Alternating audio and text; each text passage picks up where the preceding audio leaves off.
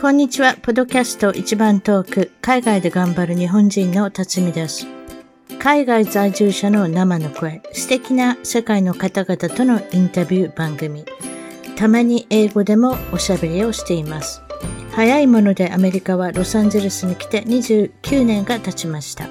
番組のウェブサイトは一番トーク .com 一番トーク .com ゲスト情報や海外お役立ち情報をゲットしてくださいね。番組からのお願いです。iTunes ポッドキャストのアプリから一番トークの批評、レビューから5つ星をいただけたら嬉しいです。星が増えるとランキングが上がり、もっとたくさんの方々に聞いていただけるので、ぜひ私の小さな番組を応援してください。それでは、ポッドキャスト一番トーク海外で頑張る日本人の方は、今日はアメリカに35年、北カリフォルニアの直子さんにもう一、また、また出てきていただきました。ありがとうございます。こんにちは、直子さん。こんにちは。変な出だしになりますね。またまたと言って。またで再登場ということで、えっ、と、まだ皆はい、さん。記憶に、記憶に新しいかと思いますけれども、この間出ていただいたんですけれども、なかなかいろんな楽しいお話をしていただいたので、えっ、と、こちらからスカウトさせていただいて、またおしゃべりしたいということで、ありがとうございます。いえはいい。えということで、何の話をしようかということで、もちろんいつもお電話させていただいているので、ケチな人のお話に花が咲いてしまったということで、これをぜひ、アメリカのケチっていうのはどれぐらいケチなのか、日本にもケチはいます。ケチだからお金持ちになる人、ケチなのにお金持ちになれない人、いろいろありますけれども、私のイメージからしたら、あの、このケチを見破られたくないようにする人ってもいるんで、いますね。いますね。確かにね。た例えばうん例えば、私の友達で、またそのこと言いますけれども、まあ、誰とは言いませんけど、誰と言ったところでわからない。まあいいんですけれども、その方はレンジローバーに乗っておられるんですよ。いいですね。レンジレンジローバーっていうのは高い。うん制御うん。だから、うケチをカモフラージュするために高い車に乗ってる。ご主人がレンジローバーに働いてるから、 employee、うん。従業員割引で買えるから乗ってるっていうのもありますが、もう一人知ってます。もう一人、レクサスを買いに、うん。オレゴン州までわざわざカリフォルニアから出かけて。あそう。ん。そうすると、オレゴン州はうん、 sales tax、だから、なんていうんですか、消費税が全くない州ですので、あそこに席を置いたようにして、お姉さんが住んでるから、またケチなファミリーはうん。ケチなネットワークがあるんですよ、そこでね。まだお姉さんのところに住んでるようなことして、ちょちょっと言っていい？何？うん。ちょっと言っていい？うん うちもオレゴンで買ったんだけど、車一台やって。いややっぱりやってますやん。いやいや、いやそれは頭のいい人なんですよ。いやでもこの人のケチの根拠は今から言いますけど違いますよ。直子さんは一箇所ケチでしょ？でも私隣だったら、北カリフォルニアだったらオレゴンなんかすぐあれですよ。行きますよ。ね、そしたらそっちの方行きません？私はわざわざここから8時間かけて行きませんよ。でも、確かに。でもこれが3時間だったら3、4時間だったら私考えますよ。それ行きますよ。でもこの方は違う。そうんうんまあ、名前をブライアン君というふうにしておきましょう。この方のケチ度は違いますよ。それは初め、もうそれはしょっぱなとして、ケチがバレたくないからちゃんとレクサスを買う。ね。うんうんうんレクサスうんの一番安いやつね。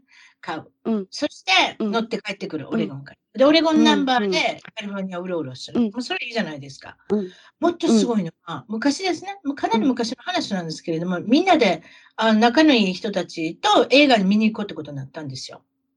うんね。うんそしたら、ケチのネットワークの、ケチの友達がいるんですよ。またそのブライアン君の友達。で、各自、自分の車の中のトランクに、ファーストフードで飲んだソーダのカップを残してんの。置いとくの。ええで、それを持って、だから、だから、デルタクで飲みたかったデルタクのやつがあるわけよ。昔飲んだやつが。っていうか、ねはい先週飲んだやつが。うんで、それを持ってデルタクに入ったり、それを持ってあマクドナルドの中に入んねん。で、入って、あそうだ、飲むねん。そこで。あー、うわー気持ち悪い。うんそれ知らんよ。水で洗ってからやるの知らんよ。水は出ますや水でこれをちょろちょろって洗ってからまた飲むのか知りません。それでがっちりみんなで飲んで、私たち映画館で待ってたんですよ。でも駐車場から見て分かるじゃないですか、何してるか。うんうんうんうで、んうちの父ちの旦那と呆れてたんです。こんなやり方もあんねんなって言って。うわほいで、みんながぞろぞろ入ってって、そこでソーダ飲んで、映画館に持って入れないから、また車の中に置いて、それで映画館に見に行ったんですよ。へえ。で、初血の権限の仕方って。うわー、すごいそれ。でしょ？え、でもその人、レクサス乗ってるんでしょ？安いやつね。うん。えだからバレないようにで、さっきも言うたけれども、もう一人知ってるのは例のレンジレンジローバーね。あの英国のうんうん車じゃないですか。高いですよ、あれ。スポーツ選手がよく乗ってますね、うんこの辺でもね。だから、うんうんまああれみたいに乗ってたら高いと思いません？お金持ちなのかなと思うでしょ？はい。思います。うん。ピックルボールもするんですよ、実はその人。ルルルルレモン言わないって言ったのに。ごめん。ルルレモンも、ルルレモンも来てるんですよ。ああ、なるほど。うんうんでしょ？だからそれもケチに見られたくないかもしれない。でもちゃんとうん割引の仕方をしてるんですよ。確か彼女は自分の娘が、えっ、と、緊急、緊急医療？だからなんていうの ?ER?、なんていうんだ ?ER って、うんうんエマージェンシー、えっ、と、緊急看護っていうのかな？その看護婦さんしてるから、ルルレモンってね、看護婦さんに対してね、30%オフとか40%オフとかするんですよ。そうかそうか。その加減でちゃんと割引で買ってるんですよ。すごいでしょ、うんこれも。ここんなのでも確買って、またでも消費があるからすごいじゃないですか、その人たち。今、今言っただけでもうんルーレモン、はい、車を買いあさり。でも、ケチの根拠違いますよ。レベルが違います。私たちレストランに、あの、トリトリビアっていうんですか？あの、うん日本でいうクイズ。バーとかレストランでクイズ大会があるんです。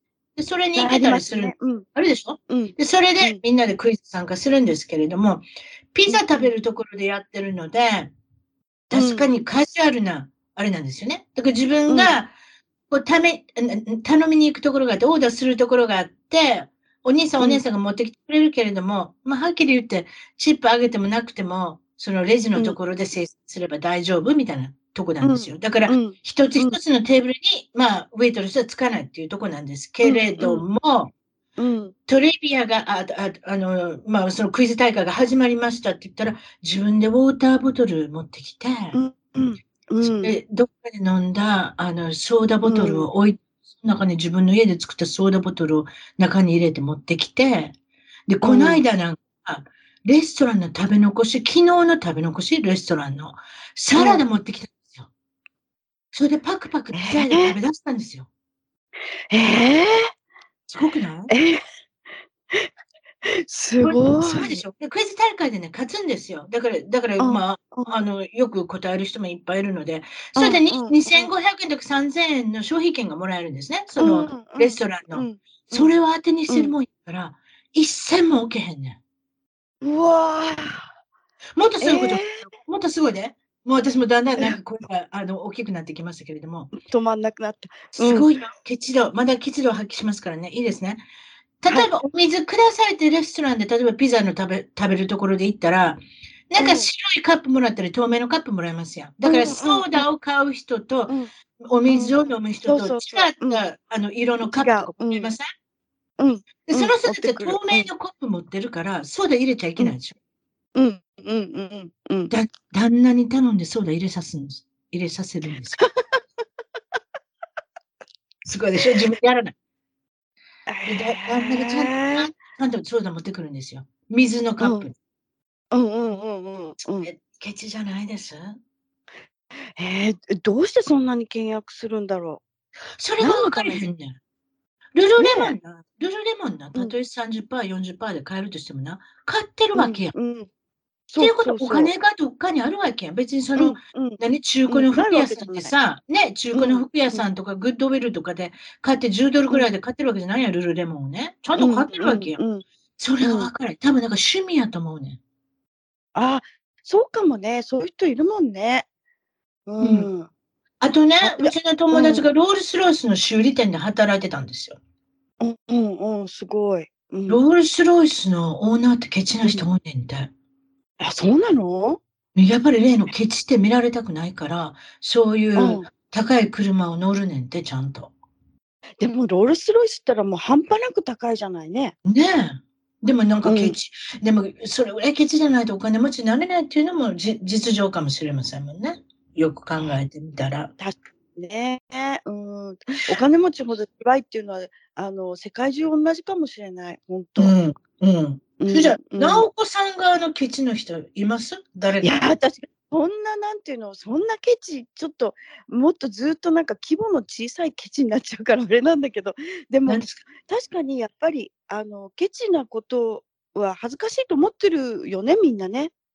あとだからほら、チップとか動かない人とかいますよ。みんなグループで食べてるのに、さっきのあれですよ、レクサス買った人。レクサス買った人は必ず自分のチップ分は絶対置けへんねん。自分の分しか置けへんねん。誰か払わなあかんやろ？そう。そういう感じ。だからね、あの、あの、レシートが来るとトイレに立ったりね、するもん、ね。うわいるいるいる。いるでしょ？でしょ？それでさ、みんな計算してあげるじゃん、そうすると。そしたらさ、いない人の分多くはできないじゃない。だからちょっと減るじゃない。そう、減る、ね。それ期待してんのね、あれね。そう、減るね。うん、ほんでみんなが3ドルずつとか500円ずつとか置かなくそうそう、ちょっとずつ多く、多く置くからね。だったら自分はチップ置かなくて済んだりするのよね。うん。うん。そういう人に限って計算機で、あの、計算してるようなもマネとかするしな。で、チップ計算してるような真似してんねん。あれ、真似なんだ、ね。真似っていうか、ふりをしてんねん。困る。でも大体わかる。すぐわかるやろ？でも誰が置いてないかって。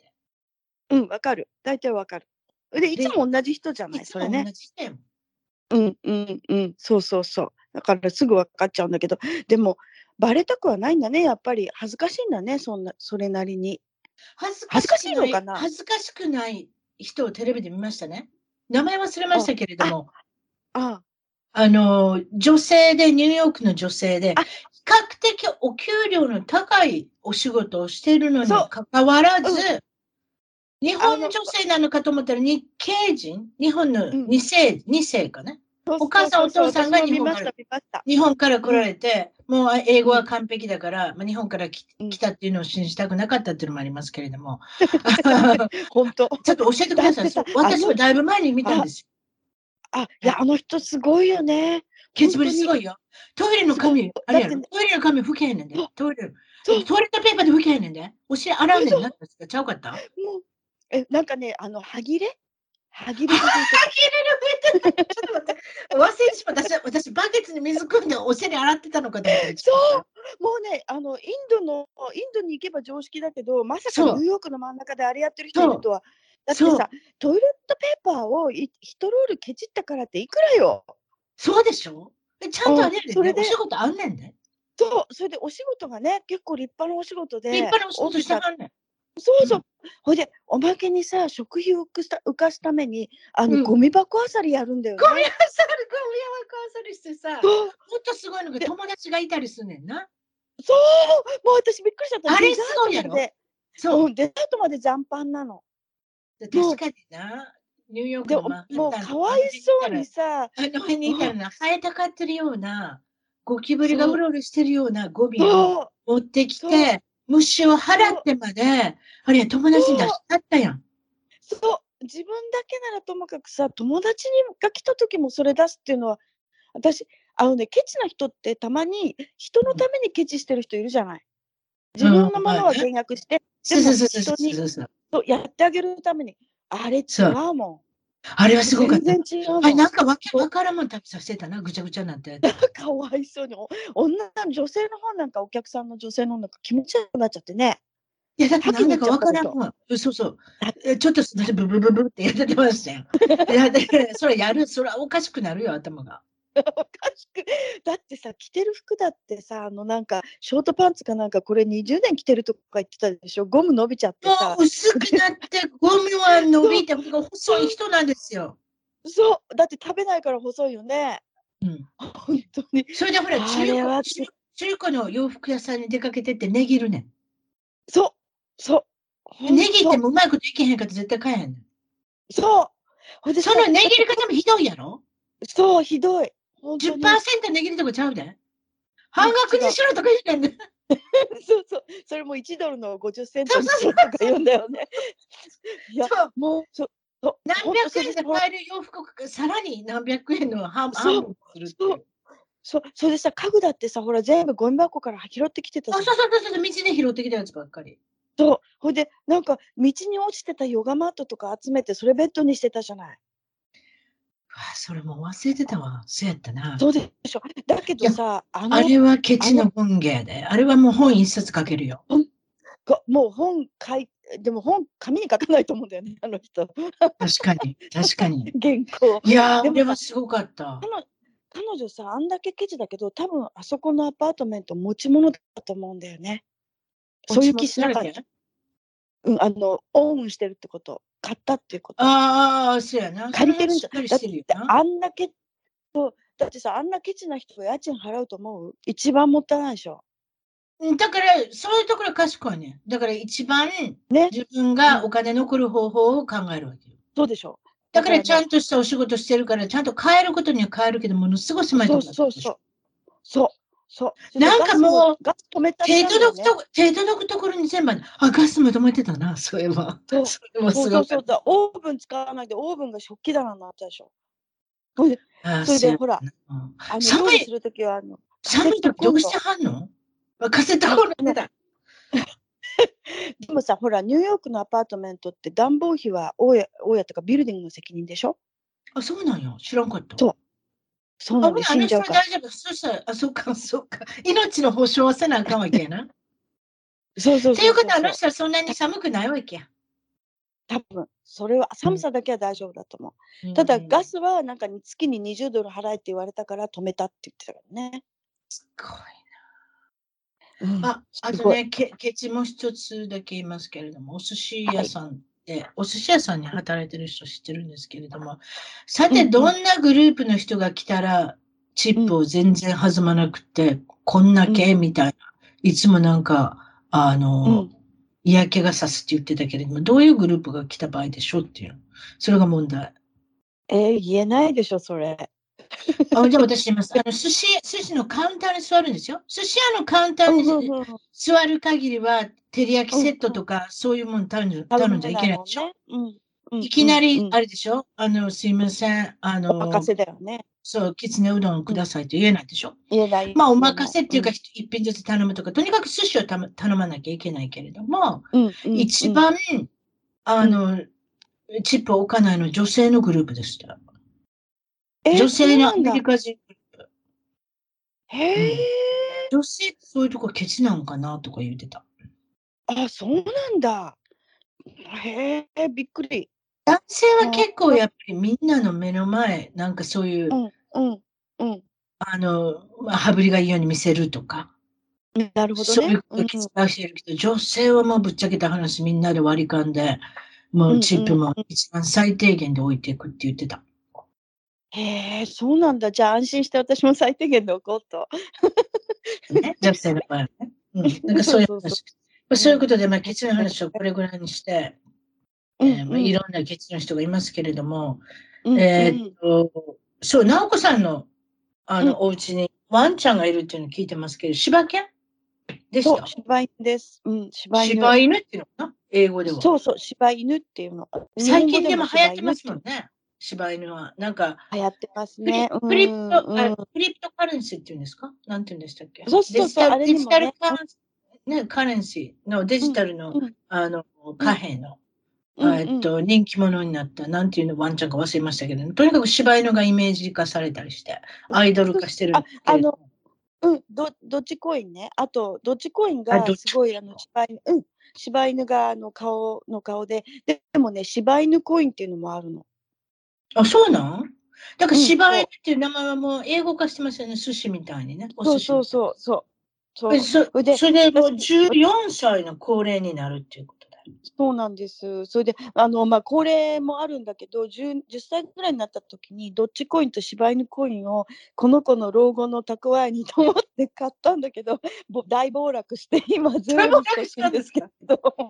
ああね、今 そう大変ですよね。あれの波にはい、人もうゼロ。ちょっとしか買ってないからいいんだけどね。でも、うんあのまあね、試しに買ってみたいうんじゃないですかね。そうそうそう、可愛いでしょ？買ってみたのにダ私は絶。対信じてへんかった。ああ、そう。うちの旦那もそうかお試しに買ってたけど、喜んでうんね。うん。うんそれやめるって言うんですけれども、どこに何がだってお金がどこに行ってるか何然分からへんやんか。でも感覚がない。感覚がないのにお金を捨てちゃダメって言うてんよ。いや、本当本当にその通りで、でも、あの、まあ、本当にね、数百ドルしか買わなかったから、あの、芝居に勝ってるからそれでいいのよワンちゃんのために言ったらそれぐらいでいいじゃないですか。それでそのワンちゃんどうしたんですか？女の子、男の子？この子は。女の子、女の子で名前はタラちゃんって言うんですけど、かわいい、サザエさんのタラちゃん。そう、サザエさん、タラちゃん、タラちゃん男だ男の子だけどね、うち女の子でもタラ。タラっていう名前があるじゃないですか、女性の名前でね。あるあるある、うん、ある。ねありますね。うん。あの、そう、そう、それで、タラちゃんは14歳にもう来週、来月、来月になるんですけど、あの心臓がね。うん。そう、心臓が悪くって、で、あの心臓病だっていうの、まあ、いろいろ問題ある子なんで、多分ね、遺伝、あの、アメリカって柴犬そんなに最初の頃持ってきてなかったでしょ？だから、ああの、ー人気が出るしってんで、インブリーディング血族結婚な。うん、うん。そうそうそうそう、あれが多かったんだと思うの。だそれは、からねそれはそうまあやと思う。うん。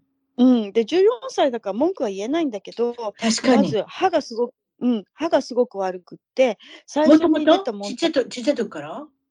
結構ね、あのー普通、普通大丈夫なはずの3、4歳ぐらいから歯がやっぱあんまり良くなくって、あうちのワンちゃんにそういうのいた。それは親,、親の栄養失調。そうそう、もうぜそん、あ、そうかそうか、なるほどね。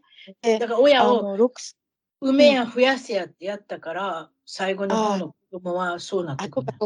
初めの方うんに取った子供はそういうふうに出てけえへんけれども、どんどんどんどん高齢化していって、もう半年おきとかね。毎年おきとかなんか知らないけど、うん。そうやって赤ちゃん産んでた、うん。私たちもボロボロになったでしょ？それがもっとボロボロになるわけ。ワンね、ちゃん。かわいそう。ね、本当そうなの。それでね、でもね、まあ、こっからがね、本当の話なんだけど、アメリカって、まあ、日本もそうなってきてるみたいだけど、獣医さんの特化が進んでって、専門医科って言ったらいいの？それで、歯が悪くなった時に、最初に、あの、普通のね、ところで歯歯のクリーニングするじゃない？やそしたらうん。で、これ、奥歯がね、欠けてますねって、どうしますか？抜きますか？それとも、ルートカナルしますか？って言われて、でルートカナル？そうそうそう。そう。それで、ルートカナル、あの、なんて、歯根治療ってやつね、日本語で言うと。うんうんうんそれで、ルートカナルしないとどうなるんですかって、まあ、抜いて、あの、抜抜くとね、他にも、まあ、いろいろで影響出ますから、残した方がいいと思いますよとか、なんとかうま うまく言いくうるめられてまいこと言うたら、私だって絶対はい抜歯してください、終わり。いやー抜いてちょうだい。だって、だってワンちゃんっていっぱい歯あんねんで、人間より。いや前歯はね、いいの、抜いても。でもね、奥歯を抜いた場合の、その、まあ、うちの子の場合ね、目に行くちょっと可能性があって、それでどうしますかっていう。うん。で、だから歯は怖いよっていうのは、やっぱ奥歯の場合はね、あのーあって、それで、聞いたことない治療しますかなんて。そうでしょででも最近はねあ、それができちゃうから言うんでしょうね。で、恥ずかしながら、あの、そのね、専門の 歯のい犬とか猫専門の口腔外科っていうのがいて、で、そこでルートカナルする。で、うわしちゃったどんなもんすどんなもんするんですかルーツカナルって。結局神経治療ね、日本で言う。うん。そうそうそうそう、神経抜くってやつか。うん。神経抜くってやつ、ねそうもうもう私もうアメリカに慣れてしまったからもう日本の言葉がわからない。はい。神経治それで神経治。いや、もう恥ずかしいぐらいの値段で、確かね、あの人間とあんまり変わらなかった。え一本ね1000ドル、1000ドルぐらい？え1000うん、ドル。1000ドル単位だった。確か。覚えたくないからは、でもね、うち保険入ってでもそれや保険入ってんの？それやっていいやん。と犬の保険入ってて、それが、あえっとね、60%払ってくれたから助かったの。よかった。うちの友達もそ本の助かった人がいたわ。子犬の時に、あの、例のペット保険に入ってて、うんうん、そうそう。フレフレンダメだ。フレンチブルドッグやったから、まあ途中から入られへんから、あー病気多いじゃん。そうフレンチブルドッグが、じゃあフあレンチブルドッグがソファーから落ちた、うん赤ちちゃー、痛い。ゃん。あ、ほんで足折れてん。足折れてん。あー、かわいそう。で でもちゃんと保険入ってたからよかったんですよ。そうでなかったら高いよ。で例の何千ドルじゃないですか？何十万円。日本と比べて高くない？日本の方がなんか。獣医さん安かったで。そう、あの、良心的。で、でアメリカが一回行ったらなんかもう300ドル、400ドルじゃん？そうなこんなそれで検査するあんな検査するそうそうそう。で。検査代が高いのと、あとほら、その、専門医科、今、ジェネラルの獣医さんはあんまりやりたがらないんだよね、何でもかんでも。あ、そう。ジェネラル獣医さんがやって専門医があるからね。そうあまりにも。ほんでね、次やったのが、今度ね、ひ足の、後ろ足の膝の靭帯切っちゃったのね。で。これはね、1年半くらい前なんだけど、で、昔だったら、あーもうしょうがないですね、これはもうビッコでっていうことになるんだけど、うん、でもこれが今、あの、人間も手術できるでしょ膝の手術、人帯。うんうん。あれのオプションがあるの。それで、うわすごい。うん、それで、ただね、あの、犬の関節の方が人間よりずっとかん単純なんで、人体移植じゃなくて、骨と骨のアングルを変えて固定させちゃうの。あ、すごいな。うん。うん、で、それで、いやその時も12歳だったから、年だしどうしようって思ったんだけど、うん。でもしもう片方の膝もやってしまったら、もう歩けなくなっちゃう。うん。だから、ね、一膝だけはやろうって決めて、で、もう一個やったらもうやらないけど、片方だけはやってあげよう。まあ、うん。手術も大きいから、あの、年齢的にもギリギリだったんでね。それで、そしたら今度、犬の整形外科っていうのがいて、いるよ。腰専門とかな？腰悪くする犬って多いから、腰だけの犬とか腰だけのそうそうそう。もううちも行ったよ、そういうの。行った行ったそれでね、その TP ローっていう手術をやって、これがね、あの、面白いの。あの、 estimate、見積もりを3箇所で取った。そしたら、えらい頑張ってるやん。いやいや、でも超3箇所もあ高んねんな、そんなところがな。それもそう、で全部違うのね、値段が。でそう、一番トップのあの超高級な整形外科の大先生のところったらいくらだって言われたと思う？よし9000ドル。近いけど1万1000ドル。うわ、高っそういうところってあれやろ。病院に入ったら綺麗なお姉ちゃんがいっぱい並んでるやろ。その通り。それで私いつも思うね、ね、綺麗なお姉ちゃんがフロントデスクにおったら、ああ、こいつらに飯食べさせてんのかって。そうそうそうそうそう。そう私たちのお金がこいつらそうのそうそう、言ってるなって。ダイヤモンドになんねんな、みたいな。そうそうそう。それでね、その先生がね、あの estimate、見積もりを説明するときに、うちはね、あの非常にお客様を大事にするんで、あの手術の日はお泊まりいただいて、ナースが2人付き添いますって言ったのい。や別にそんな、そんなうふんの、うふんのいら姉ちゃんがついてもらうんでええって、ナースっいて。らない。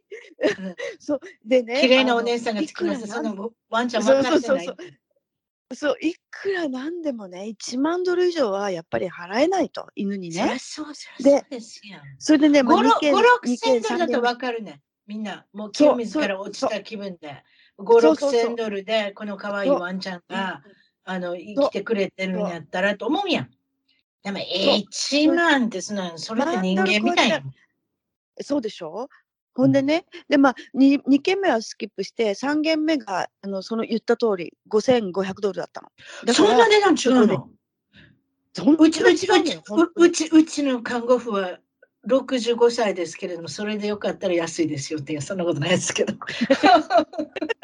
綺麗なお姉ちゃん2人つけますよって言ったらこうちには65歳の素晴らしいベテランの看護婦がいますから、5000ドルにしといやきます。、いやその、その先生はね、やっぱね、泊まりはなしで、もうそのまま家帰って、うちで自分たちがそれでいけんねんってでもうお母さんがそそお母さんが看護すればいいだけのことやん。だって、その方がかえって安心っちゃ安心だし。それ看護婦のお姉さんがなんかやってると思う？その絶対携帯見ながらあれやん、Facebook 見ながら、そうそうそう。インスタグラム見ながら、スナップチャットしながら、あの看護してるに決まで夜中に。そうそうそう、そうなの、そうなの。それで、そう、でもね、それもね、保険がきあのある程度カバーして、3分の1はよ払ってくれかったな、保険払ってくれたら。あった。あほんで、どんな人にしたん？結局。え、あ5000えドルの人なにした ?1 万ドルにしたん？あ、もちろん5500ドルの人にしましたよ。そうやんな。いや、でも見積もりは、あれやんね、見積もりとと全然違うねんね。全然違うから、あの、ももう絶対取った方がいい。もう本当に違うから。直子さんやな、アメリカでの生き方をよく知ってる。いやいやいや、もうびっくりした。だって1万1000、最初はもうです、同じだろうと思ったから、その一番評判がいいと言われてるとこ行ったら、見積もり聞いたらこれできないと思ったもん。かわいそうだけど手術してあげられないと思ったもん。出せないでしょ、1万ドル以上。それは。うちはでもなんかこ、こうんうん腰の専門のとこに行ったら、あの、手術したらもっと悪くなる恐れがあるので、進めませんって言われて。うん、それだからね、部位によるんだと思う。あの、人間の膝もね、今、あの、成功率高いっていうか、ほとんど100%だから、犬のね、うん膝のやつは、ほぼね、本当にやってよかったと思ってる。だって、ジャンプできるんだもん、また。すごいな。その安いとこに行っても行けんねんや。だから1万ドルのとこ行っても、半額で行っても絶対飛べるとか、まあ昔みたいに戻んねん。あ、そっか。いや、でもよかったね、うまいこと言って。でも今回は少しあれですか、弱ってきてるんですか ?14 歳ね。そううちのワンちゃんも数ヶ月前に14歳で死んだんですよ。だから14とか13歳とか。そうなんだ。うん。うん。ああ。うんあ例の腰の悪い子ね。腰の悪い子ね。うんだから、うんうんちょっと看護するの大変でしたけれども、でもそれはそれなりにね、だからショックでしたよ。腰の手術できないって言われたときは。ああ、そこうっか。腰の手術さえすれば普通の子になれるんだなと思っうんねた。でもお父さん、うんお母さんは、まあ頑張ってもらおうじゃないかっていうね、ちょっとあの、障害があるけれどもっていう感じ。うん。うん、そっか。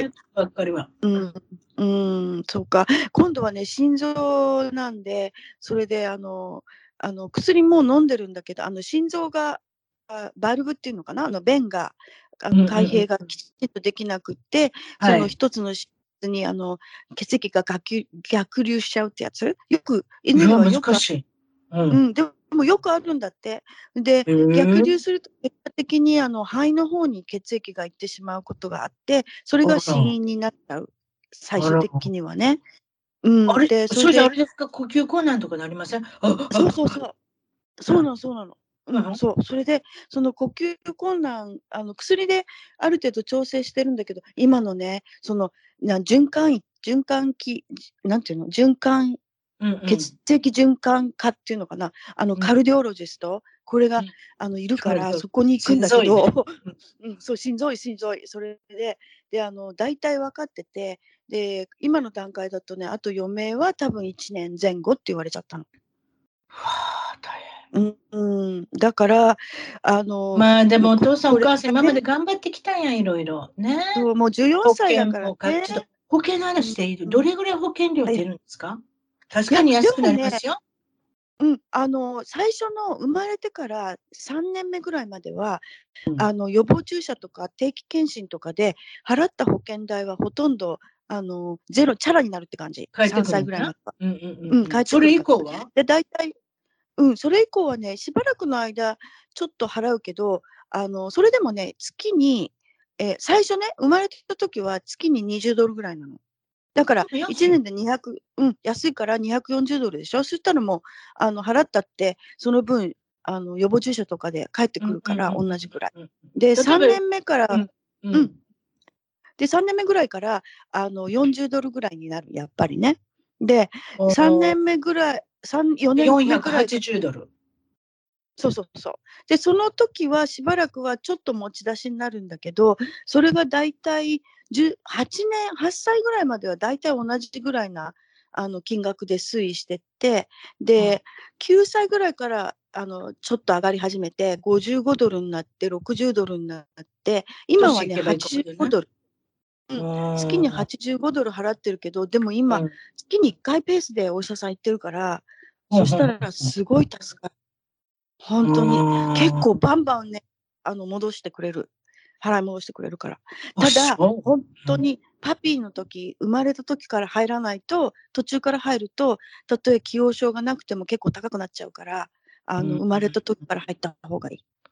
まあでも純犬いわいわゆる純血犬というか、いわゆる混ざってなうんいワンちゃんは弱いよね。どっか弱くなるよね。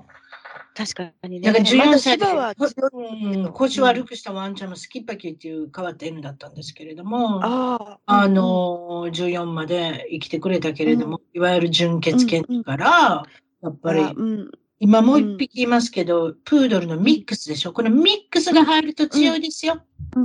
あ、やっぱり、うん、ううん。ん、多分だからこれは多分その例のあの保健所犬、どっかどっかで拾われてきて、うん聞いた話によると、な何年ぐらい前やったかな ?20 年、うん、15年ぐらい前になんか、うんいいあの、景気が悪くなって家がどんどんどんどん売り出しにになったでしょ？うんうんうんうん。ちょっとなダババブルが弾けた。なんかそういうのと忘れますけれども。だからその借金抱えて家を売った人が、うん家の中に、外の、うんだ家の中っていうか家の庭に置いていくんですよ。ワンちゃんとかね。あ、聞いた聞いた。うんうん。それもそののすごくまま置いてっちゃうんだよね。置いていくねん。うんで、うちのワンちゃんたまたま飛び越えることができたワンちゃんなんですよ、確か。ああ、そうだったんだ。塀を飛び越える癖があったんですよ、うちに来た時。うんうんうんうん。だからやっぱそういうふうな能力があったんじゃないですか。飛ぶという能なる力。ほど。なだから、るほどとだからね。トトビーちゃんって言うんですよ、トビー。飛ぶかえら。、そんな安易な？飛ぶからトビー。でもトビーって男の子の名前であるじゃないですか。うんだからト、うんト TOBY でトビー。でもトビー、飛ぶからトビー。うんっていうことでトビーにしたんですけど。でもこのワンちゃん丈夫ですよ。だからミックスだから。あうん。あとさ、あの、コロナの時に、あの自宅にいなきゃいけないから犬いっぱい飼ったのに、それが今結構ね、あふあの放それやね出されちゃってるみたいね。また無責任なオーナーがいっぱ無いおるね。責任よ。あの時寂しかったから本当に家に家にいてて寂しいから誰とも会えへんし、ワンちゃんぐらい会いたいということで、もうね、保健所券がみんな出てったらみんなもらい手があったんですよ。で、今それ帰ってきてんねん。もうまたオフィス帰っなんかパンパンじゃんおそう、もうオフィスに帰って普通のお仕事し、普通っていうか、出勤しなきゃいけないから、バイバイってそんなバカな。ひどいでしょ？ひどいと思う。うん、ひどい。ねもっと責任持って買ってほしい。そうよ本。当に。ねうんあとね、あ、あの、あの、私は、個人的にはね、あんまりあの、あの、ブティックブリードってやつ、え。うんあんまり好きじゃないんだけど、うん辰巳さんは？デザイナードッグ？えあ、そうあの、そう、だからあれ、ゴールデンドゥードルとか？そうそうそうそう。ああ、わからん。わからん。そうなん、それは、だからうちは純券し、純、純血券しか買ったことなかった。それ保健所券をもらってきて、うん保健所券の今うんのトビちゃんすごく賢いし、可愛いから、それでいいと思い出し、それでいいと思い出したよ。ただ大きさと性格がね、分かればね、だからその時にもらう時に、それでいいねんもう、それで。いや、あの、ほら、あの、そういうふうに、こう、ミックスっていうのは私は別にいいと思う。でも、デザイナードッグってそれで売ってるでしょ？すごい値段で。ものすごい値段やで、あ皆さん。が、あれがゴー、ルデンドゥードルなんか私にとっては4000ドルとかやそうでしょ？私にとってはあれ雑種なんだけど、それがさ、すごい値段で取引されるっていうところで、美味しいから、ね、いろいろやってる人がいるじゃない？で、結局、だからプードルを入れたら毛が落ちへんから、あの、アレルギーのか、あの、お子さんたちにいいってことでね、もてはやされてるけれども、あれもあれで問題ね。んで、竹はしてるから。でしょ？だってさ、多分ね、ゴールデンドゥードルとか言ったら、半分はプードルの毛になるかもしれないけど、半分ぐらいはゴールデンリトリバーの毛で出てくるかもしれないじゃない？あ、そうだ、毛落ちる可能性もあんねんだ、あれって。でしょ？そしたらさ、売り物にならないわけでしょ？うんどうしてんのかな？でもとか思っちゃう。みんな、でもみんなそんな人多いな、うちの周りでもな、ゴールデンドゥードルなんかうん。一番人気あるの違う？だから、一番人気ゴール、うん。ゴールデンはすごい、あれやん、性格いいやん。うん。プードルは頭もいいし、毛が落ちないので有名やから、それで掛け合わせるわけよ。そう。でいあのいいとこだけ出ればいいけどね。悪いとこだけ出ちゃうことだってあるわけじゃん。秘伝だから。でそのでもね、確ペットにペッ、ペットにお金かける人多いで。うん。多いよ。多いね。うん、だから、私初めのワンちゃんはそんなに高いお金出せへんかったけど、でもなんかうん病気ばっかりして、すごい、あの、病院代に大変やったから、2匹目はいわゆるその健康保障してくれる子犬のブリーダーさんから買うって言って、うん4000ドルぐらい払ってでも、買ってでも、健康だったらその得やって言って、もうさっさとワンちゃん買った人もいっぱいしてるよ、そんなんで。あーでもねギャランティーないのにねやっぱりね。こればっかりはね。うんまあたあある程度はギャランティーだけど犬だからね人間じゃないから。うんだけど、あと、親の状態ね、だから梅梅を増やすようでお金儲かるから、それやってうんるけれども、だからどこからどこまでね、うん、あの、そうわからないし、だから、まあ、なかなか難しっての問題。あと、餌がまた高い餌食べてるやん、最近みんな。産業、ものすごいよ、今。だから、ペットっていうか、まあ、あワンちゃんと猫ちゃんのローフード。いい、いい、いいよ、どうぞ。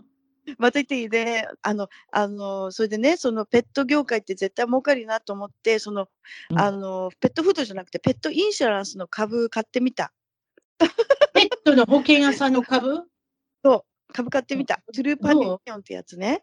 うんそしたらね、暴落。ちょっと待って。私、私何か買うと暴落するんで。私が自分がメンバーやからって、そんなとこ買わないでください。暴落するって、あれ違う？あの、そんなに買ったり売ったりしてないんちゃう？その株って。そういう株買うと、あれよ、とことんやられるよ。私ね、あの、投資本当にダメで、あの、動きが買ったも悪いは必ず落ちる。っていう。だって、うんだって売ろうと思って売れなかったりするやん。あの、そういう株。いや、もう売れないでしょう。そうですまあ、か。売れ、目のつけぐ、目の付けどころはいいよ。でも、例えばそのいや、ローローフードって言われる今、ほら、ありません。うん私たちが料理をした、あの、おかず付きの美味しい、そうそあのワンちゃんのうんご飯を売ってますって、うん最近コスコ行っても売ってるでし。やってる。やってるやってる。うん、あうちの近くにも、あの、お店がある。あんなことしても、食べさせても長生きするのかなと思うけど、出会えねえいそそれより前にね、あの、親バカで買ってみた。うち、あの、柴犬って、あの、割と食べ物うるさいから、あの、知ら ん、それうるさいんですか？あのワンちゃん。うるさい、うるさい、本当うるさい。う本当にうるさい。食べないよ、食べやしないよ、全然。例えばドライフードっていわゆるドッグフードを買ってきても、好きそれ嫌いがも食べない。あ、それそうも。食べない。うん、缶のやつだって、ウェットのやつだって、あの、いわゆる冷凍されてるやつだって食べない。で、もうしょうがない。でね、あの、人間の用のひき肉とかね、ああいうので、一時は作ってた。でもね、あ、でもね、2日目は食べない。同じものだと。何変それえないと。そう、わがままないねやな。金かかれるやの。柴犬なんだけど。うん ねそれでね、あの、冷凍すると食べないの？わあ、すごいな、わがまま。ううんん。でもね、あの、だから、餌それってお母さんがが聞くから違うの？それもお腹減ったらいつか食べるで。おそれね、あの、そう思って、もうやめた頑張れって言って。そう、もうそれでね、もうやめたの。だから、そお腹空いたら、うん、死ぬ、死ぬ前死ぬ前には食べるだろう。そしたらやっぱ食べた。食べる食べてきます なん、で、お稲様にお稲様に。そう 何を言いたかったかっていうと、そんな高いね、あの、あの、うんカスタムメイドの餌買おうが、あの、うん安いね、ドライフードだろうが、お腹空かないと食べないっていうことが分かったんですね。やめたの。それ、それせんでいいって、皆さん。うん。だと思うけど、先生に聞いたら、だって獣医さんに聞いたら、別にそんなん食べさせたところでなん、なんじゃかんじゃって言ってたよ、先生かって。どうでしょう、うん一応聞きはるけどね、どんな、どんな食べさせてますか？とかで聞きはるけど、あ、それだったらいつって言われますもん。ね。でね、あの一つね、先生が言って、私多分ね、これが心臓の問題だったんじゃないかと思ったのは、一時、あの、10年ぐらい前にさ、あの、え grain free のドライフードっていうのが grain free 流行ったで。うん。そう。それでほら、 grain にアレルギーの犬が多かったでしょ？それで、あの、 grain free っていうのが。出だして、10, 10年ちょっと前かな？でうん、私もさ、 grain free がいいんじゃないかと思って、しばらくなんで grain free あげてたのね。そしたらうん獣医さんが、あれはね、あの、 grain free のフードっていうのは、 pea protein、豆のプロテインを使ってるんですって。で、それが、あの、出て、出始めからという、出始めてからというもの、犬の心臓の問題が急に増えたんだって。ピーだから。あれはあのグリーンピーとかのピー。うん、そうそうそう。そう。だから、ああの、グレインフリーのフードはやめてねって言われたの。でももうその時に結構ね、えー、1年ぐらいもうあげてたんだよね。もうそれももあったでもピーじゃなかうんった。スイートポテトにした？あ、それだったら大丈夫。でもね、プロテインをなんか入れなきゃいけないから、あ、絶対それは。後ろの、あとな、うんもうたわけた人間がおるやろ？自分がビーガンやから、ワンちゃんもビーそう、ガン。ビーガンにしてる。うん。それはそうそうそうワンちゃんはあの、狼とあれやで、あの、関わりがあるんで、そうそうそうあの、これ一緒のグループやねんで。だから、狼なんかその辺の肉食べてますやん。やろそれをさ。わがが、わががやって。自分が肉食べへんからって、ベベベジタリアンにしてどうすんの？犬を。そんな人多いよね、た赤ちゃんにもそうやしな。うん、多い。おいでもさ柴犬って日本にいる柴犬って昔はさお味噌汁かけたご飯だけだったでしょ？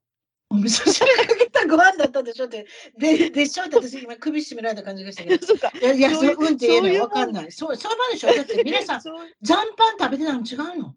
そうそうそうだかっていうことらね、はかなり塩分入ってたやろな。かなり塩分あるよな。そう塩分ダメですとか言われるけどそういうのは多分柴犬は結構いいんじゃないかでうちのねそうそう、うちの母が飼ってた芝の雑種だったんだけど、17歳まで生きたんだけどね、なんかうんあの犬なんかね、うちの母がね、この子はね、これが好きなのよって言って、覚えてるの、魚肉ソーセージ。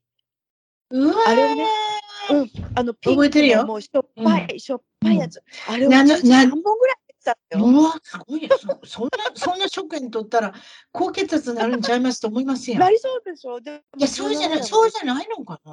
違うのかもね。ワンちゃんのシスわかんないけど。ム。人間でもそうですやん。塩分いっぱい取ってても高血高高血圧にならない人もいっぱいいますやん。血筋、ねうん血筋やったりするでしょ、そうそうそう。う。これうんわかんない。わかんない。あの魚肉ソーセージは本当に私はす魚肉って怖い名前よな。でもひょっとしてなんか違うもん入ってるっていう。またアメリカ人からこれやるけど、イルカ入ってんのちゃうかとか言われるし。そうそう。イルせやろ？カとかクジラいるかな？あの 頭のいい系統はみんなあれやからね、アメリカ人にはあの厳しいから。そうそう。厳しい厳しい。確かに頭のいい動物ってのはちょっとね、殺すっていうのもなんかなちょっと。ね、うん、でもそう言ったら牛もダメだし、豚もダメだし、羊もダメだし、歌って結構頭いいって聞きますよ。そうあ頭いいんだからねかわいそうになっちゃうすごいしつけられるっていう言う言うし。そう、そう。だからぶ豚さん飼い出したらもう可愛いから、絶対豚肉食べれなくなるし。ね。そう。うん、うん。だって清潔好きなんでしょ？綺麗好きなんでしょ？本当は。で、豚って何でも食べんねんで。そう。これ、それがこれきこれ聞いたことない？え？昔、マフィアとかで、いや、そうそう、ちょっと怖いよ。マフィアとかうん。で殺された人おるやろ、うん。例えば殺したりするやん、うん。殺し屋が。うん。で、どうやって片付けていいか分からへんかった場合は豚にあげるって聞いたで。うわーやめて。それ小説だけの話か映画だけの話か知らんで。でもそれぐらい何でも食べんねん。何でも食べんねん。ね、豚ってね、あの、ほら、中国もそれやってたっていうじゃん。え？うん人間？人間食べさせてた？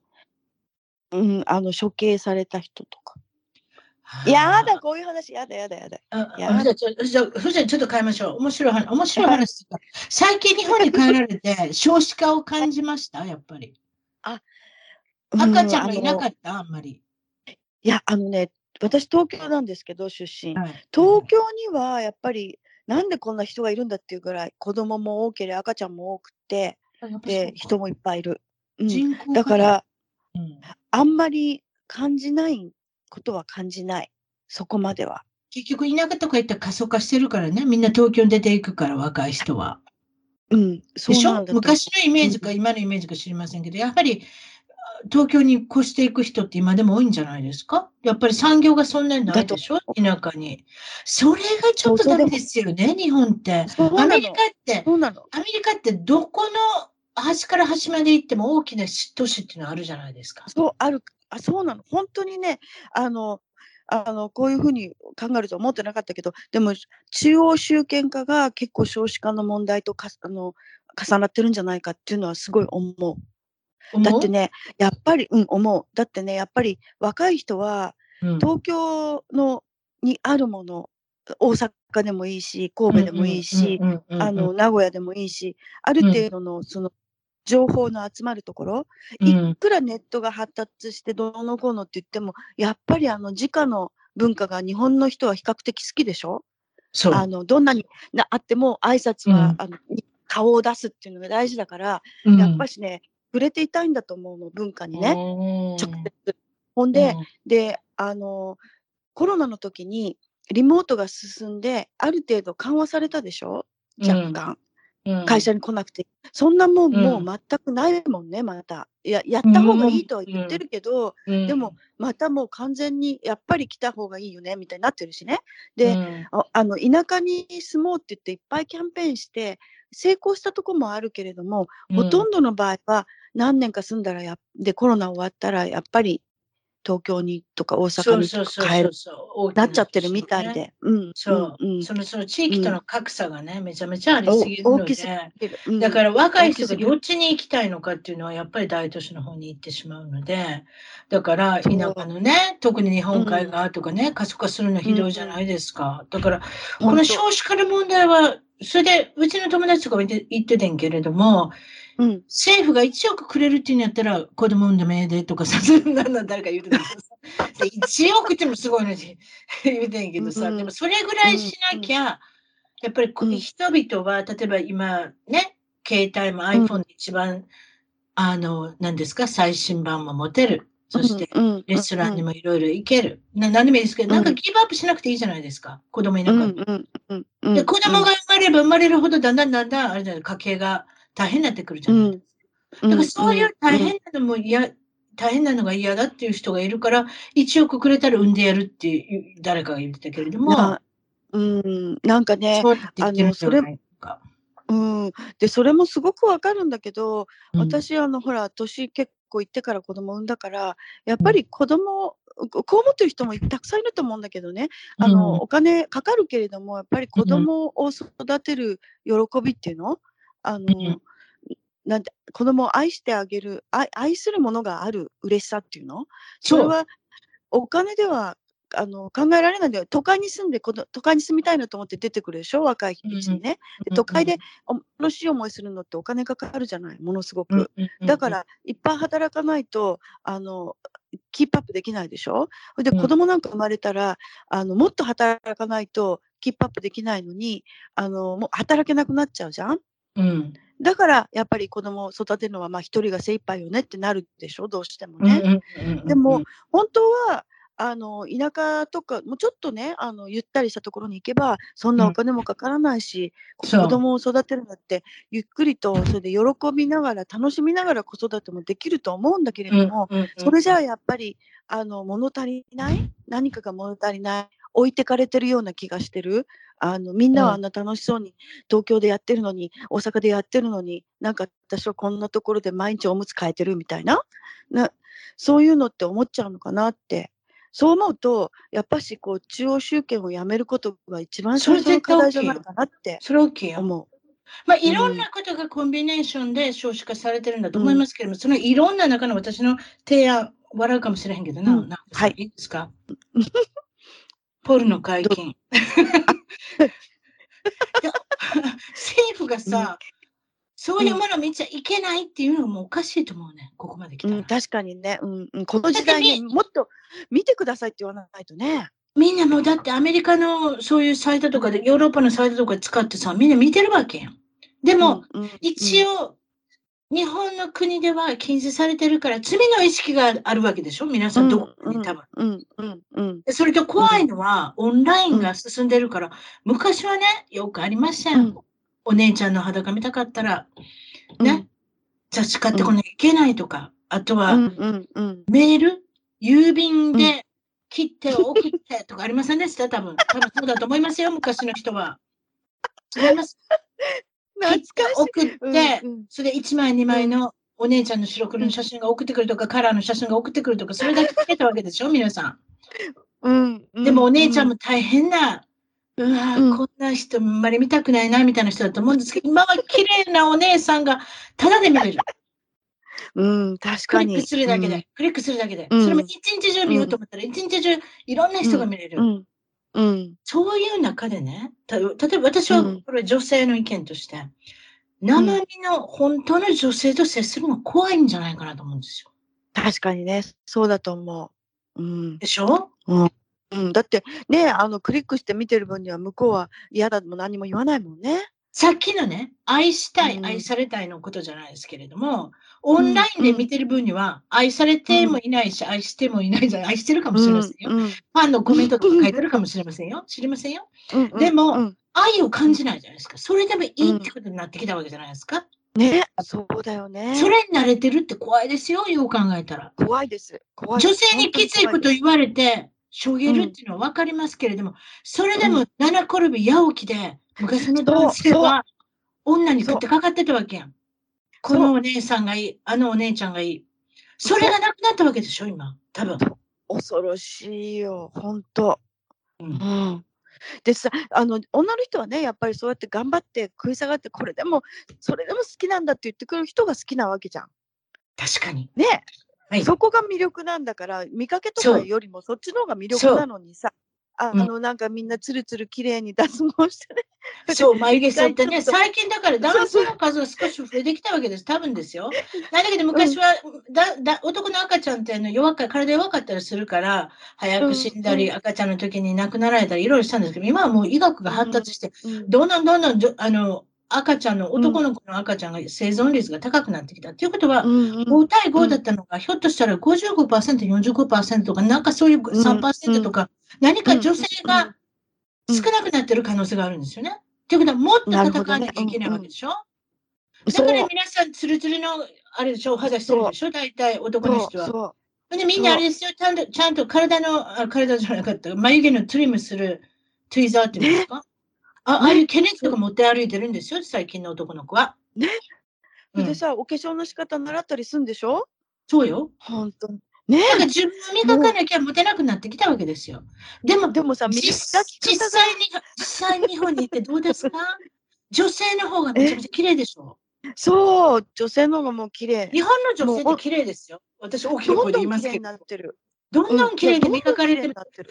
夏の草暑いのに汗一つもかけへんだ、あいつら。どうなんでなんでなんだろうって。あるわからんよ本。当いつも、わかんない。なんで汗かかないのって、本当に。もう、陶器のような美しい肌をさ、あの、暑い、ほうもう、本当になんでって。わからんやろみんな涼しい顔してるやろ、みんな。うん。あれがわからんな。地球温暖化じゃなんだかんだ言うてるけれども、みんなファンデーションの油ひうん一つも浮いてない。これどうなってんのかなと思うわ。えもう、それで聞いたの、私何人にも。何 聞いたの？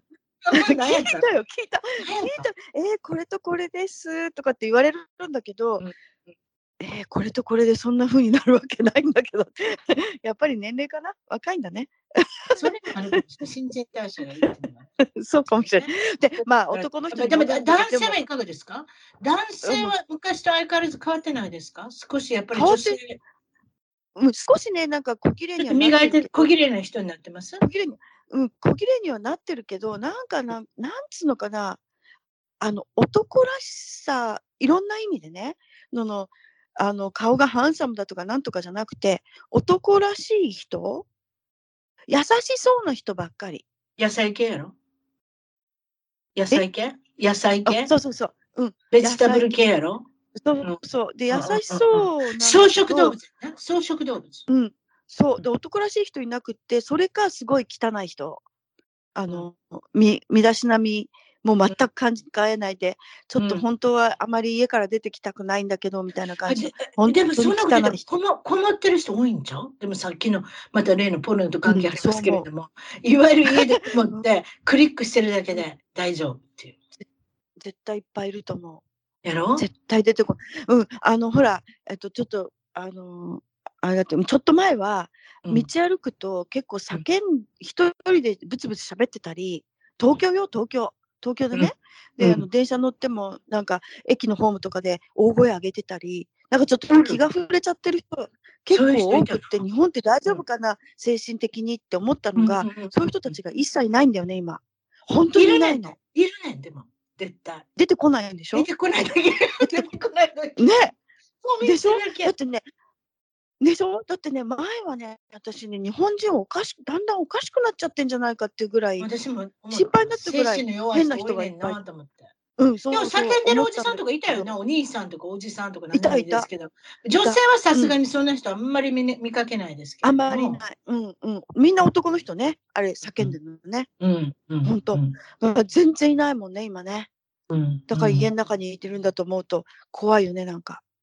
あと女性専用車っていうのもいっぱい増えてますね、今ね。電車。はい。うん。すごい助かります。昔は、昔は痴漢だらけでしたやん。ねえ、うん、本野当に今でもいるみたいだけど。どうやってえ捕まえるの痴30年。で、女の子って言えへんでしょ、確か。やめてくださいとか言う人いる？今は言うでしょ。今は言う？今は私言うでしょ私一回言うたことある。言うたやろ、この話。朝からやめてくださいって言って言って。触ってきた人がいて、電車で。で大きな声で、朝からやめてください。それ朝からってなんでつけたんやろ朝からやめてください。周りの人なんか言った？朝から。大阪の人やしな。ほら、よ、ほら、よ誰かつぶやいてたかもな。そうして夜やったらいいんっていう。私なんか自分で恥ずかしくなって、私って被害者なんですけど、皆さんって。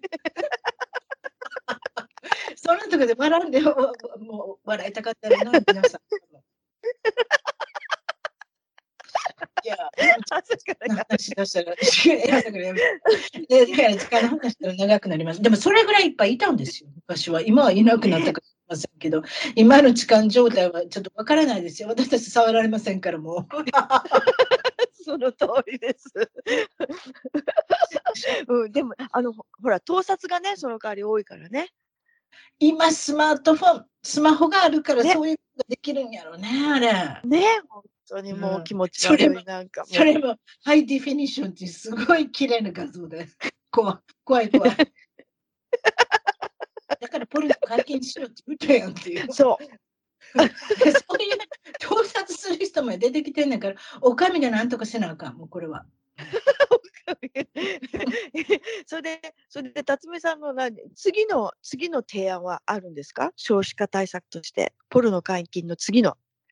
ポルノ解禁、ポルノ解禁して対策とか思われへんけれども、私が勝手につぶやいてるだけですけれども、おどうだろう、でもほら、最近、例えば知り合い方でも、アメリカでもそうですけれども、例えばね、スーパーマーケット行ってね、うん声かけるとかそういうこともあったでしょ、昔は多分。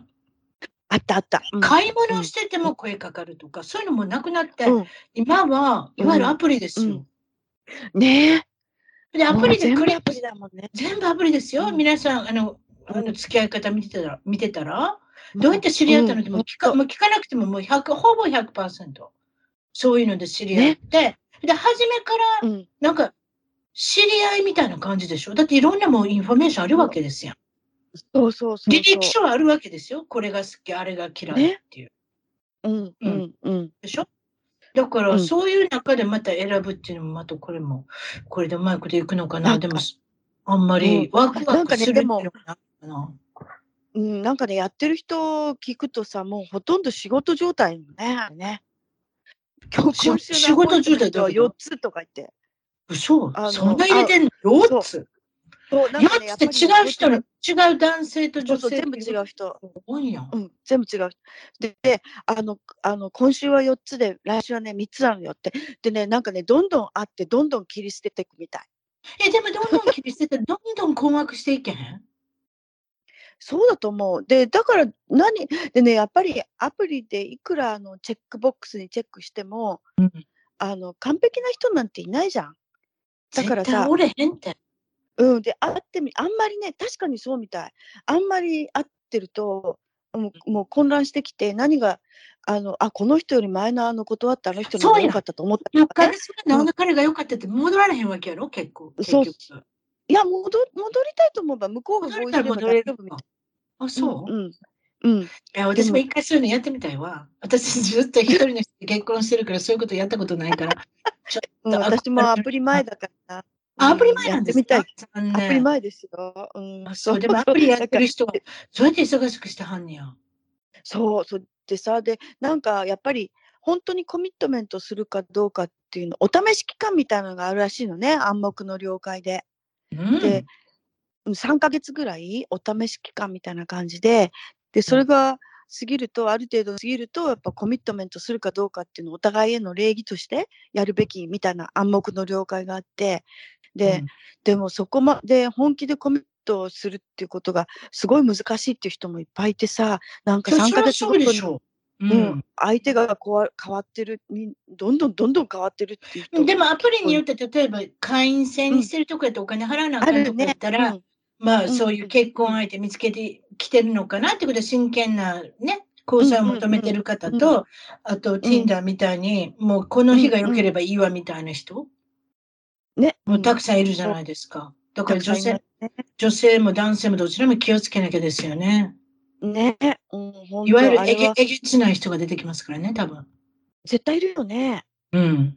どうすんの、うんでもそうなんでさ、あの、薬やってる人おるんちゃうかとかさ、そうだよね。絶対。あと、ひょっとしたら犯罪歴ある人ちゃうかとかさ、あんなどうすんのかなと思うけど。そんなん調べれるか犯罪歴は調べるな、お金さえ出せば。うんうんうん。そうそう、私立探偵。そう元、旦那さんが元私立探偵、そうやろいくらかお金出したら、で、わかるよね、犯罪歴ぐらいね。うん、すぐ分かっちゃうよね。みんなやってんだろうね。きっと。でもひょっとしたらお父さんが今、刑務所にいるかもしれへんって、そこまで分かれへんやん。なあ確かにね。やっぱそういうのも怖いでもそういう、うそう、でもそんなこと言ったらスーパーマーケットで声かけて人人だって一緒じゃんそりゃそうやな。あと精神安定剤飲んでる人いっぱいおるしな、今なえ。そうそうそう、うん、そうそう。そんな言い出したらきりないよな。うん、やっぱ縁だから。こればっかりはな。うんまあでもそれでも言ってる場合もいっぱいあるし。うん、そう。まあ、英語を感じてくれたらいいけど、でうんも、でも中毒症みたいになってさ、毎週毎週いろんな人と会ってたらさ、わけわからんようになってくるなと思って。それが絶対わかんなうん、すごくエネルギーいるみたいで、でも、なんか乗ってる時はやっぱり、あの、バンバン合うんだって。で、も、あの、ふとね、我に返って、こんなことでいつか見つかるんだろうかって思ったら最後だって言ってた。うわぁそれわかるような気がするわ。うん。でしょ？うなんか、うんあの、深いよね、これ。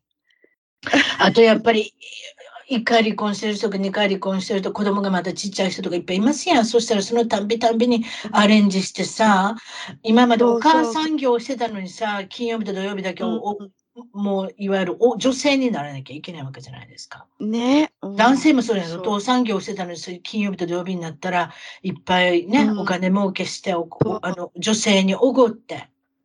そうね。でも何にもなかったってい。う。ね若いって大変ね。いや、私の周り、年寄りの方でもそんなんしてる人いっぱいいるんじゃないんですか？あ、そっか。特にカリフォルニアなんか離婚率いっぱいあるから、それこそ30になっても40になっても50になっても60になっても相手を見つけてる人っていっぱいいますよ。そう、本当あの、60代でも70代でもやってるもんね。元気みなぎあ。のバイタリティがびっくりだよ、私。うん私嫌だ、絶対。めんどくさい。せやろ、たまに思うやろ？だからめんどくさいと思うやろ。私もやるやる気がない弱音を吐く私としては。だから、みんな努力してんなと思うわ。そこまで努力せなあかんもんかなと思って。でしょ、ねだってさ、今更この年になってさ、よく知りもしない人と一緒に住みたい、もえうでもさ、例えばさ、女性やったらさ、だいたい40後半とか50代に入ったら、更年期、更年、な、な、なんだっけ？更年期。更年期更障害入りますやん。そんなん入ったらはい別にもう男の人どうでもよくなる人もいっぱいいると思うんよね。うん、そうだよね。傾向としてそう思う。女性はだよ。でも、うん男性も更年期障害ってあるでしょ？最近分かってきたことですけどあるうん、ねありますね。男性はどういうことありなの？ってことも、まあ、まあ、今度研究しておきましょう。その話も。そうしましょう。うん、そうですね。うちの近所にね、年お年寄りだけが住むような街ってあるじゃないですか。レイジャーワールドっていうのかな。うん、うん、うん。うんあの人た。ち元気みたいですよ。声かけ合って。ね？私はそういうふうに聞きましたよ。こちらのあの、年寄りはすごいですよ。もう女性はべらす。そうそう、フロリダよくあるじゃん、そういうのがさ。うん。あの、リタイアコミュニティ。で、フロリダであの、HIV がすごい流行ったんだってね。それ聞いた。それ不動産の人から聞いた。うん。ね、あの、70歳の人に。に大流行りしてるとかっていうやつやろ？そうそうそうそうエイズね、いい HIV で。すね。うん。あれめっちゃ流行って。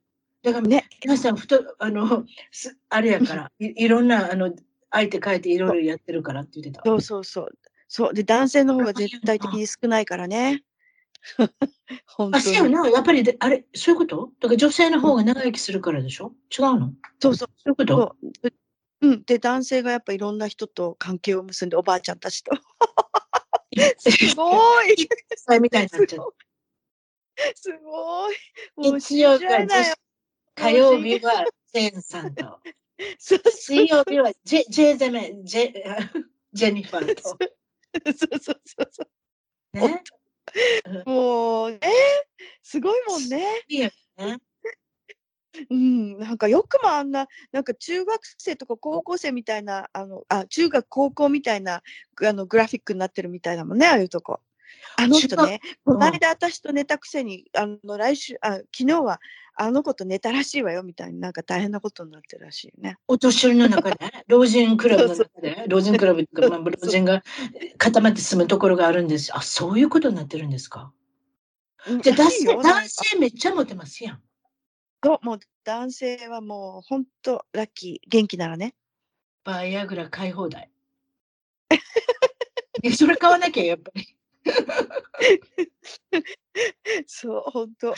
バイアグラといえば、あの、オゼンピックね。オゼンピックももうめちゃめちゃ売れてる。なんでバイアグラとオゼンピックがつながるの？それがわからん。オゼンピックで痩せた人してますよ。ね、そうでしょ？えでもね、いいの二人辞めめた人知ってるんですよ。